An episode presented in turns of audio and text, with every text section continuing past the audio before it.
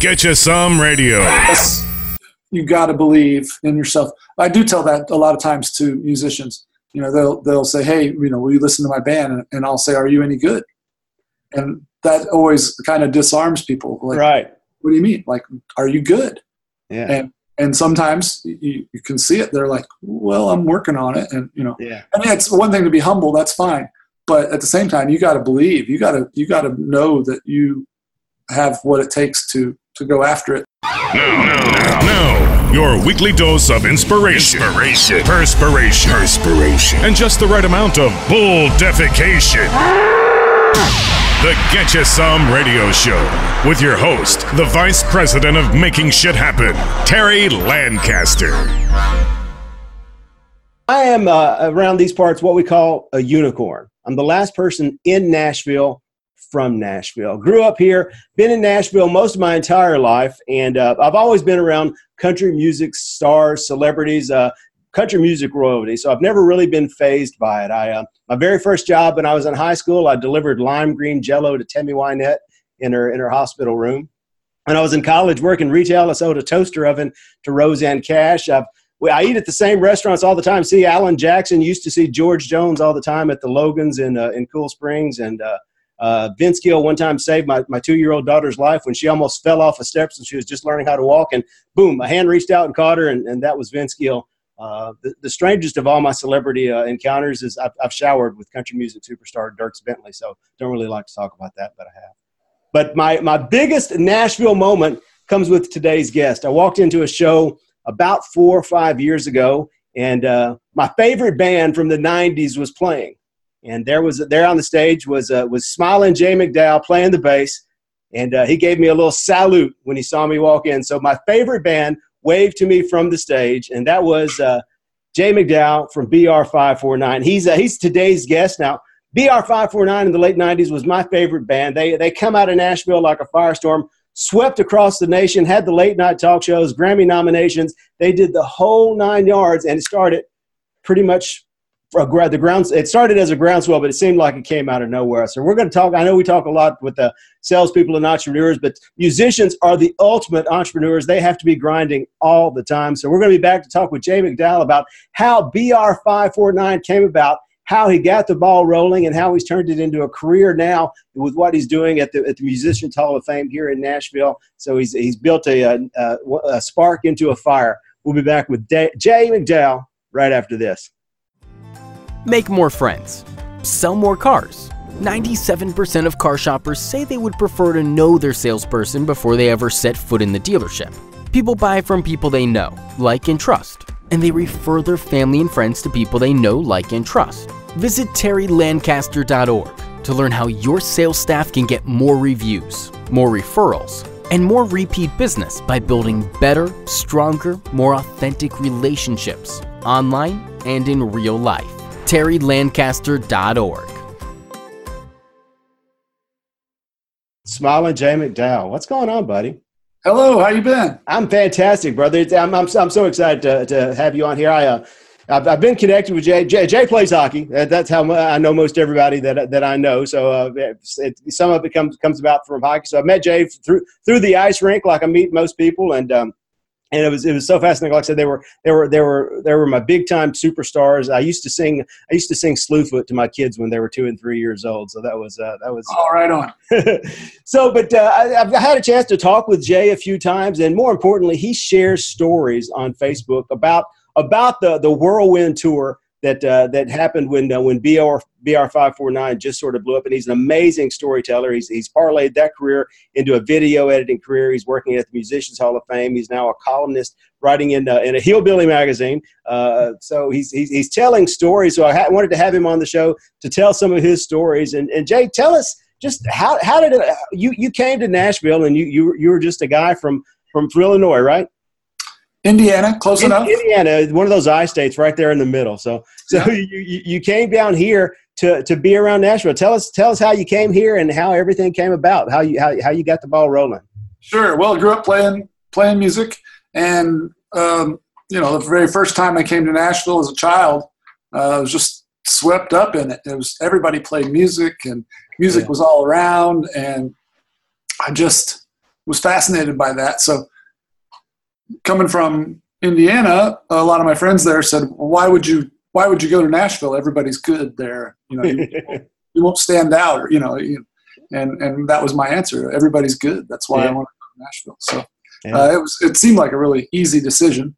Uh, and looking back on it, I'm so glad I did. That uh, uh nothing against Indiana, but I I really really feel like Nashville is the place. There's all the synergy going on here, and there's just uh, just a creative playground here. It's it's like you kind of touched on. Uh, I can't live up to that introduction you gave, but uh, music and video and just all types of media and um, art and culture. It's all here, and uh, I just I just was drawn to it. Love it. Yeah, well, you, you know, there's there there's a million and one guitar pickers in Nashville, and they all they all come here from from every parts. And then you know, the joke is, well, you're a guitar player. Well, what what restaurant, what restaurant are you waiting tables at? And you know, everybody I know, no, not everybody, you know, but I know a million people who came here from somewhere else, and they were the biggest deal in the world from where they were. They were they and and they're still I know people who've been in Nashville 20 years who are, are building houses or you know working working in an office somewhere who still have a following in you know Nantucket. When they go back home, they can still sell out a bar because they're they're they're, they're the biggest thing there. So you know, how do you how do you parlay that from being the biggest fish in a small pond to, to coming to Nashville and uh, where everyone's good and and and uh, how, how do you how, how, do, well, how do you get known? How do you get known in, in uh, such a big pond? Uh, yeah, there's no answer. There's no correct answer to that. Uh, you just you just uh, luck into a really good band and go out and sell millions of records. That's all you do. It's that simple. Yeah. No, it is. It is that simple. It is that simple. But but it comes. To, you you you don't you didn't luck into BR five nine. You uh you networked your way into BR five four. I did. I hustled. I hustled. I, I was going down to Lower Broadway when um, it was just singer songwriters. It wasn't bands. Um, there was the the the landscape of Lower Broadway back then, or we're talking early '90s, was it was songwriters trying to get their songs heard with the hope that uh, someone would come through and hear their song and and get it to the right person, and and that that seemed to be the hustle on Lower Broad. That was it was people trying to get their songs heard. And when I met Chuck Mead, uh, he was down there as, as a songwriter and uh, was working at Tootsie's actually, and he had just met up with Gary Bennett, who had moved to town also as a songwriter, yeah. and uh, they got together and started playing and, and, and put the band together. And, and so I just kind of smiled my way in and became the bass player. And uh, it was unique because it was a it was a show. It wasn't just it wasn't us just trying to get our songs heard. We were we were a band and we were putting it on. And uh, like you said earlier, uh, that's the amazing thing about Nashville. Everybody that you encounter the guy at the gas station where you get your gas the mm-hmm. exactly your waiter or your bartender you find out eventually that they are really good songwriters or a great drummer or you know it's just it's you you come to expect that that everybody plays music yeah so I mean, and this was this was in the '90s. This was in the days before social media. How did you? Right. And, and and that's one thing I want to touch on a little later. How how how things have changed for the artists now because you have a you have a different different venue to get you expressed. But in the in the uh, in the early '90s, I guess there were still porn stores and uh, porn stores and pawn shops up and down Broadway. Is that how is that how long? Yeah. yeah, peep shows. There were no police down there. It was uh, it was wide open. I mean, it was it was it was shady and and uh, dangerous and I laugh now that uh, I have three kids, and I won't think twice about taking them downtown right now. Yeah, uh, I don't. I don't worry about it. Back then, if I had kids, I would not have been hanging around Lower Broadway. but as a person in my early twenties, it was an amazing place to be. It was. It was over the top, and and it, it was just there was a, you know, we felt like we were getting a show. We we were putting on a show, playing in the band, but night after night, these people that showed up and the crazy characters that we interacted with, it was a show for us too. You met Chuck, you met Gary down on Broadway, and uh, you you guys clicked. How did uh, how did how did it start? I mean, you, you you were playing, but how did you become? How did you go from being the local guys down on Broadway to being on David Letterman? well, in hindsight, it happened really fast. Um, it certainly didn't seem like it at the time, but uh, we were just playing for tips and having a ball, doing whatever we wanted to do. Lower Broad was so wide open. There was no um, formula. There wasn't, you know, it was just nobody expected anything of us. so we just, but it allowed us the freedom to do what we wanted to do that we loved. Um, so we would occasionally meet with uh, record label people, and they would talk to us about, well, you got to change this, and you're going to have to add a keyboard player, and you can't dress that way, and you certainly call yourself BR549. They they would come with with every reason that we needed to change, but we weren't in it to. That wasn't our end goal to sell a bunch of records. Right. We wanted to do what we were doing and have fun. So it made it easy to turn them away. Now, the more we turned them away, the more desirable we became because we didn't want to play the game. Uh, so, but I certainly didn't look at it like, oh, we're going to play this old timey music and dress funny and call ourselves an odd mixture of numbers and letters and we're going to be the next big thing. Uh, I certainly never saw that coming. Um, then, as kids started coming, and it was just we were seeing that it was just this wide range of audience was uh, the demographic was across the board, and it was there was no typical visitor. It was it was just everybody, and and people could relate to it and have a good time. And people danced at Roberts down on Broadway. Uh, so many, as you know, growing up in Nashville, you go to shows and people don't dance. Right. It, it's it's all musicians. They're all standing there, and, and they might really be enjoying the show, but it's like everybody's very uh, cerebral and and uh, you know takes it in. And yeah. And down on Broadway, it was different. People were drinking and having a good time and dancing, and and it was just all types of people coming together. So that was uh, that was our strength. We saw that. We knew that we were reaching all types of people. Uh, from a marketing point of view, it was a head scratcher because who do you market to? Yeah. And so we, as a band, we figured that wasn't our problem. We were just going to do what we like to do and let the suits figure that out. Uh, so we ended up signing with Arista Records and um, made a made a record I'm still really proud of. That very first album, and yeah, it just seemed like in no time we were on the road and traveling and having a ball.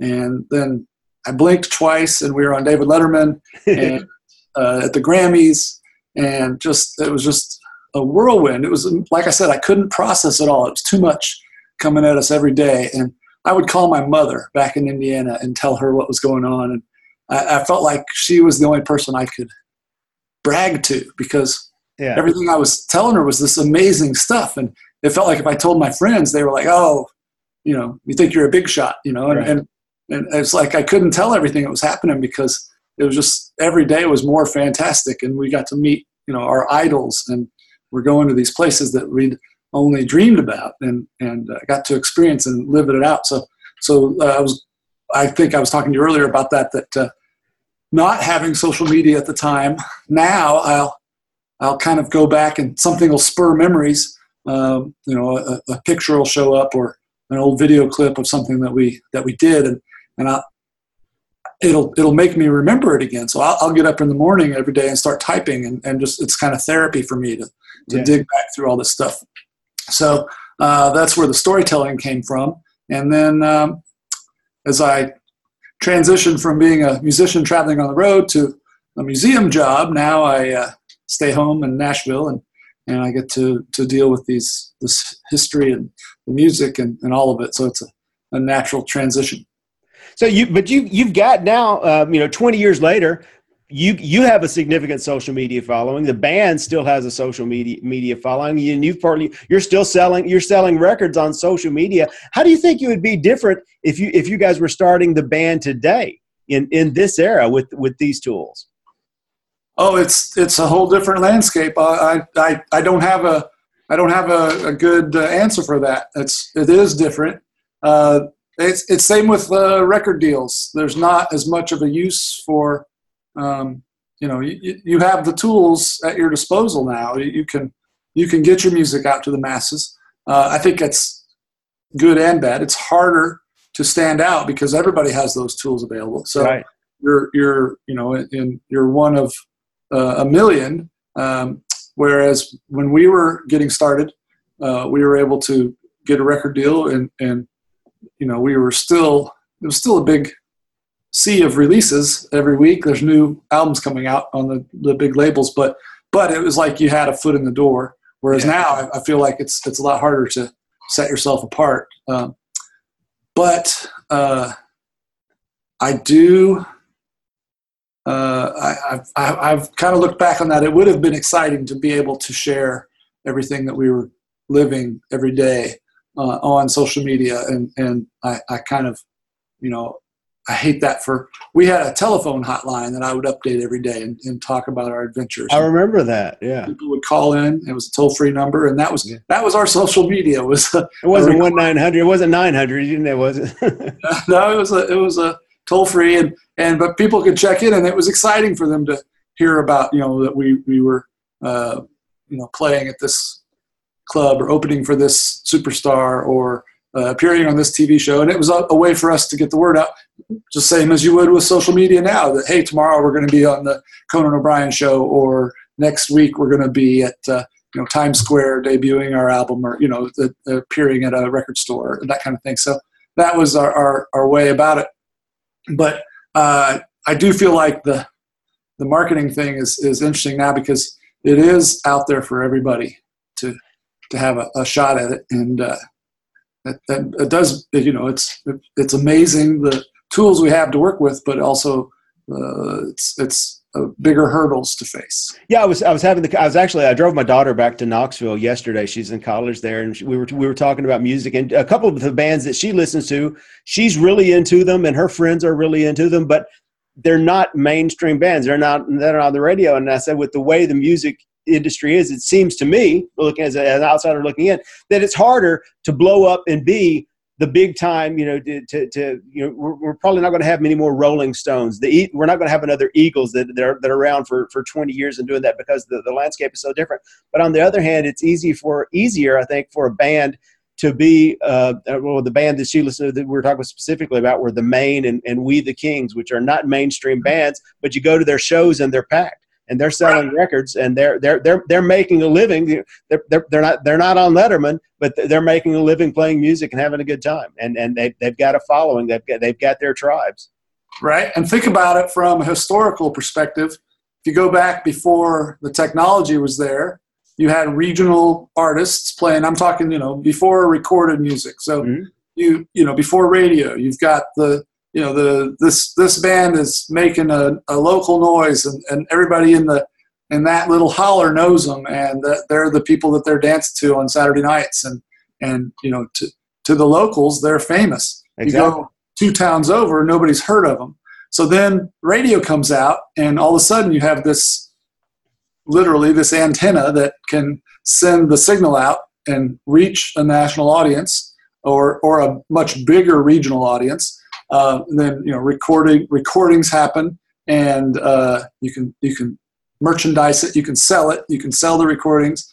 Uh, so it's interesting to see it go from these little pockets to a massive mass media back to these little pockets again. It's it's an interesting uh, cycle the way that's that's going through, and I can't help but think that there will be another wave of something that we don't even know what it is yet that will bring it all together and it will be a national or a worldwide thing yeah. Uh, that that can happen. But it is it is fascinating like you say to, to see these uh, successful musicians in these little areas that you're right you go to the shows and it's it's packed and yet you think well people outside of this little area don't even know about this band yet.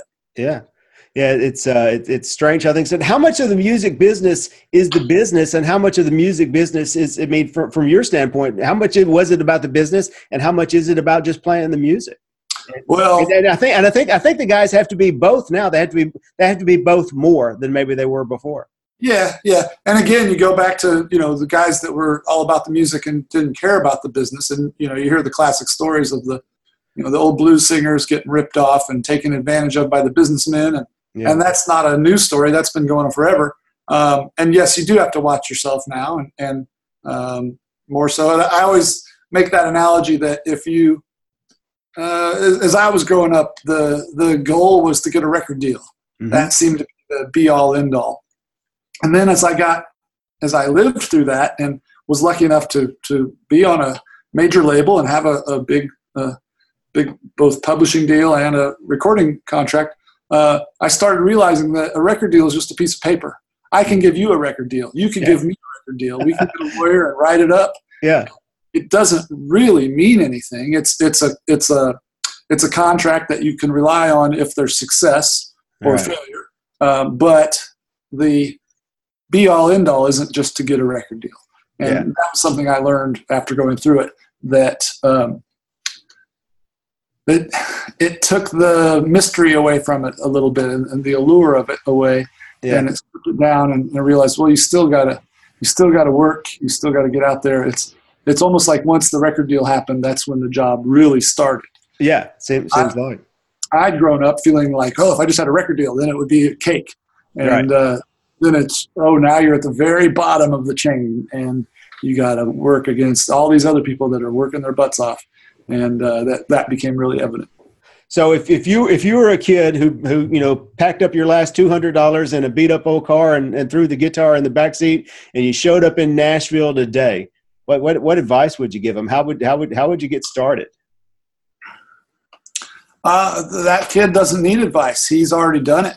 You Yeah. gotta you gotta come to Nashville. You gotta you gotta be where the action is. If you're into script writing, it it is you, you know you want to be where those people are. You want to be where the business is. I would say head to Southern California because you want to be there. Of course, you have uh, people that write songs and just stay where they are and, and try to network over the internet and everything. And I don't want to discourage them, but I do tell them my best advice is to come to Nashville. If you're a, if you're a performer, if you're a songwriter, you want to be with the people that are fighting the same fight as you and and uh, that's my best advice is to, to go where the action is. If you're uh, you know it's it's it's daunting. It's a you know it can be a scary prospect but uh, that Yeah. that is the first hurdle is to, to go where the action is So, so let me let me let me switch it around. Like I said, I, as I told you, most of the people who, who watch this show and listen to this show, they're uh, they're they're salespeople and entrepreneurs. I have a lot of automotive salespeople and insurance agents and real estate agents and plumbing supply salesmen. What what did you learn through all of that and everything that you've done that, that would apply just just to a per, just to any person selling anything about uh, uh, just just marketing and, and, and sales? How does how does how does your experience apply to them? You think? Well, we yeah, we absolutely were selling ourselves. Um, that was the thing. We believed in it. We were ourselves. We we weren't. I, on one hand, it was a bit carnival-like. You're going out. You're being the party. You're you're you're you know you're hawking yourself. You're you're you're selling yourself, and and you know you're putting across that you're the good time. Uh, you know, as a band. Right. Uh, at the same time, I I honestly don't think I could go out. I know I couldn't go out and sell something I didn't believe in. yeah. Uh, I believed in myself. I believed in us. We all believed in ourselves as a band. We could bring it every night. We we worked hard and we were all we were all all in. Yeah. Uh, I I I am in kind of awe of people that can go out and sell anything. You know, a, Yeah. a used car salesman type that can can put it out there and, and sell it. Um, that is impressive to me. Uh, I know that's not answering your question, but Yeah. I guess you got to believe in yourself. I do tell that a lot of times to musicians. You know, they'll they'll say, "Hey, you know, will you listen to my band?" And, and I'll say, "Are you any good?" And that always kind of disarms people. Like, right. what do you mean? Like, are you good? Yeah. And and sometimes you, you can see it. They're like, "Well, I'm working on it," and you know, yeah. I mean, it's one thing to be humble. That's fine, but at the same time, you got to believe. You got to you got to know that you have what it takes to to go after it, and and um, you know, and, and hard work can overcome a lot of uh, insecurities. Yeah. That's the best advice for sure. Yeah, and and and the other thing that I, I end up talking, I end up meeting people who are who are coming here, and because and again because I've been here so long and been around Nashville, and I've seen people go through. You know, not everyone's gone through what you have, but I've seen a lot of people who go through peaks and valleys and little bits of it, and and not everyone comes out the other side okay. Uh, you know, some people come here and don't make it, and they go home. And some people come here and don't make it, but they end up sticking, and they find some way to to build themselves, whether it's whether it's ancillary to the industry or, or, or, something else. And you've turned, you've parlayed BR549 into a career in Nashville uh, from, from a, a, a, you tell the story about, um, I guess it was Keith Richards you were jamming with, and you parlayed that into a, a, video editing career. How do, how do you, uh, how do you, how do you come out the other side and what have you done? Well, you're exactly right. You, the way you set it up there is you, people come here and they have peaks and valleys, and I've certainly had my share of ups and downs. It's not all. It's not like I showed up in Nashville and everything just worked out. Uh, you you win some and you lose some, and you keep you keep fighting through, and you have to adapt. So yes, I came here as a guitar player. Uh, this band needed an upright bass player, so I became that. I jumped in with both feet. Um, it worked out. Uh, we had a really good time, uh, really good run, made made a good living. Um, we were uh, in New York City doing some rehearsals with Keith Richards and uh, the X-Pensive Winos, his solo project, and it was amazing. And we spent three days in New York City, and and uh, and it was in uh, a rehearsal space, and just Keith was was just like a like a teenage boy, you know, excited about music and wanted to talk about uh, guitar tunings and, and, instruments and you know Hank Williams songs and and just really down to earth and, and really accessible and, and really fun. And when we were done with the project, it was three days. Uh, as we were leaving, we were saying goodbye, and, and we asked if we could get a picture with him, if the band could get a picture with Keith, and he said sure. And we couldn't come up with a camera. This was the 90s. We didn't have cell phone cameras and uh, nobody had a camera. So he's kind of yelling at his people like, "Find me a camera!" And nobody had a camera, and it was just kind of awkward, and embarrassing. And, and my favorite memory of that was Keith said, "You know how many times people take my picture every day, and when I want to have my picture taken, I can't find a camera." so uh, we did find a camera. We got the picture. Keith was great, really gracious, really nice to us. We had a ball. Um, but that prompted me to get a hold of our record label. At the time was Sony Records. And I said, man, we find ourselves in these amazing situations and and you know, I should just have we should just have a camera with us for when we're with these uh, superstars and and and can can you hook us up with a nice camera? And so not only did they send me a nice camera, it was a video camera. So it, it took still photos, but it took video. And, and yeah.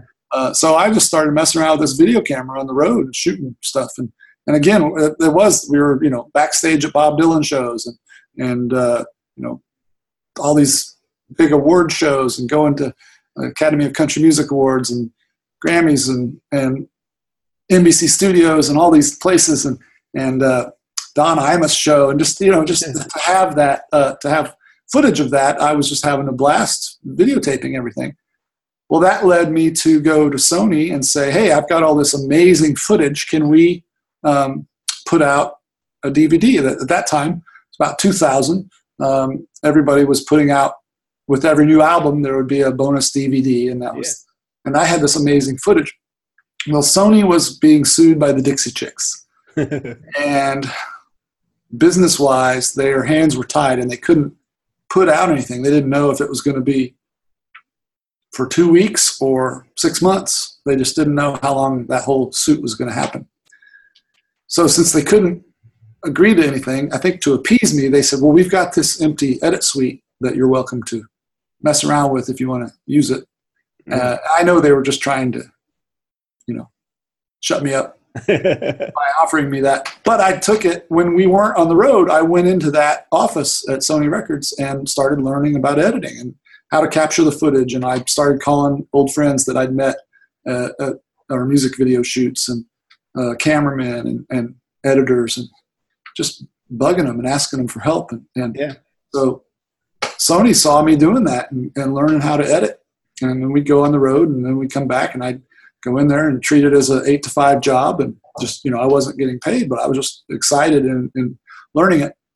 So then Sony started throwing me little jobs to do. And uh, little promo pieces to edit that you know that, were in hindsight were very simple they were really easy jobs right. they, they weren't taking much of a chance on me but yeah. but it was throwing me a little money and and yeah. get me you know when i would deliver then they'd give me a little bigger job and then they'd have me do a, an epk for a new artist or a, this or that. So so then when it came time for me to to step out of the band and not be on the road anymore, that was what I wanted to do. So my transition from touring musician to video editor was seamless. It was it was uh, I was uh, motivated and really inspired, and I started working on music videos and TV commercials and uh, CMT shows and HGTV uh, shows and commercials and all these things that were really uh, exciting and fun. I loved the process, and you know the technology was brand new and and it was exciting. It was something different every day. And where with the band, we were making a record once a year and then going out and playing every night. It right. was fun. Playing the same song every night. but after yeah, after a few years, it starts to be kind of monotonous. Yeah. The the creative uh, output was was that kind of once a year kind of thing. We you know we'd spend a week in the studio every year. Mm-hmm. But, uh, with this video editing, I was cranking out something new every day, and and sometimes, like I said, it might have been a soap commercial, but you know a lot of times it was music, uh, you know, live live music performances or uh, documentaries about musicians and, and things and that led me to the museum. They were starting this new Musicians Hall of Fame and needed video work done uh, for the exhibits. And uh, because of my connection with Sony Music, they recommended me. And so I can honestly say that because of Keith Richards, I am a multimedia curator at the Musicians Hall of Fame. So, so, so, tell us about the museum. Talk, talk about what you've got going on down there. Tell us about the museum, what it is, what's in there, and, and what you do. We are on the first floor of the Municipal Auditorium, right in the middle of downtown Nashville. Uh, the building's been here for ages. We started as a museum to honor the musicians that are behind the scenes, the studio musicians, the road musicians, the uh, people that you know aren't necessarily the big stars, but the, the people that bring those projects to life and and uh, songs that we've all grown up hearing. Now, as the museum has evolved and grown, we include a lot of musicians that you do know, you know, names like Prince and Tom Petty and Elton right. John that you know that are big names. But the purpose of the thing started out to uh, celebrate people like uh, Benny Benjamin and James Jamerson of, of the Detroit Funk Brothers, the Motown guys that played on all those records. Uh, people like the Hal Blaines and Tommy Tedesco and Carol Kayes of the Wrecking Crew in, in Los Angeles. Uh, Booker T and the MGs backed a lot of people in Memphis. Uh, a lot in Nashville. So, so all these musicians that were kind of under the radar, uh, we want to tell their stories and honor them. So we have this amazing collection here, right in the middle of Nashville, of all types of music uh, that celebrates all these musicians. It's grown to include producers, songwriters, engineers. Uh, so from Jimi Hendrix, Johnny Cash to um, to lesser known names like Gamble and Huff out of Philadelphia, or uh, Swampers down in Muscle Shoals, Alabama. Uh, these musicians that have made up the soundtracks of our lives. Yeah. And, uh, typically, some of the most exciting stories are people you would have never even heard of, but you certainly know their work. Yeah. And you're you're telling that story. Yeah. Jay, go ahead. Go ahead. Yeah, just go ahead. I was about. I was just going to say I appreciate you being on the show. Well, I appreciate you, and I want to tell you that not only from do I know you from hockey, but uh, I saw you give an inspirational speech uh, talk one time, and it was great. Yeah. Uh, keep that up. That was really good. And uh, I'm always glad to see you on the ice out there. and uh, I did a session with Charlie McCoy the other day, and he was a big supporter of Nashville hockey, and uh, he's also one of the Musicians Hall of Famers. Yeah, well, if you yeah, tell tell tell Charlie, I said, hey, he, he may not remember me. I was just a little rugrat running around, but he was he was very inspirational and very giving. Uh, as, as were a lot of the country music royalty. I never figured out why all the country music people were so into hockey. But when I was a kid, a lot of the big time players, uh, a lot of the big time stars, donated their time to the hockey, donated equipment to the hockey. So you know, we didn't have a lot of money as a kid, so I was using scruffed up equipment. Charlie McCoy probably paid for my first set of skates, or you know. Ah, great. Well, so, Charlie told me one time that he got season tickets for the uh, Nashville Knights, mm-hmm. uh, and and he he bought tickets for Chet Atkins. Yeah, his motivation on that was if Chet was going to all the hockey games, he wouldn't book sessions those nights. Charlie wouldn't have to be booked on a session. now that's thinking. So yeah, he was he was really uh, really using his noggin there. All right. Well, we, we appreciate it, and I, I think your experience. Uh, you know, I'm glad, I'm glad you shared it because it's it, business is business, and connecting with people, and and and all the stuff that you went through. I think it it applies to everywhere. It's just uh just the other side of the coin. So uh, so keep on doing what you're doing, brother. And uh, if I can get if I can help with anything, give me a shout. Well, thanks, man. And I will say this to to if you're editing this, um, my biggest goal in business is if you're halfway intelligent and you're reliable, you'll go far. You don't even have to be fully intelligent. Yeah. Yeah. But if you show up when you say you're going to show up and you are a decent person, you'll succeed in Nashville. Show up and do the work. That's it. All right, brother. Appreciate you. Have a great one, man. Thanks a lot, Terry. Bye now. Get you some radio. You've been listening to the Get You Some Radio Show. Subscribe today at terrylancaster.tv to hear more episodes, win valuable cash and prizes, and get free training to help you create an army of buyers who know, like, and trust you before they've ever even met you. It's a big, wide world, boys and girls. Get out there and get you some.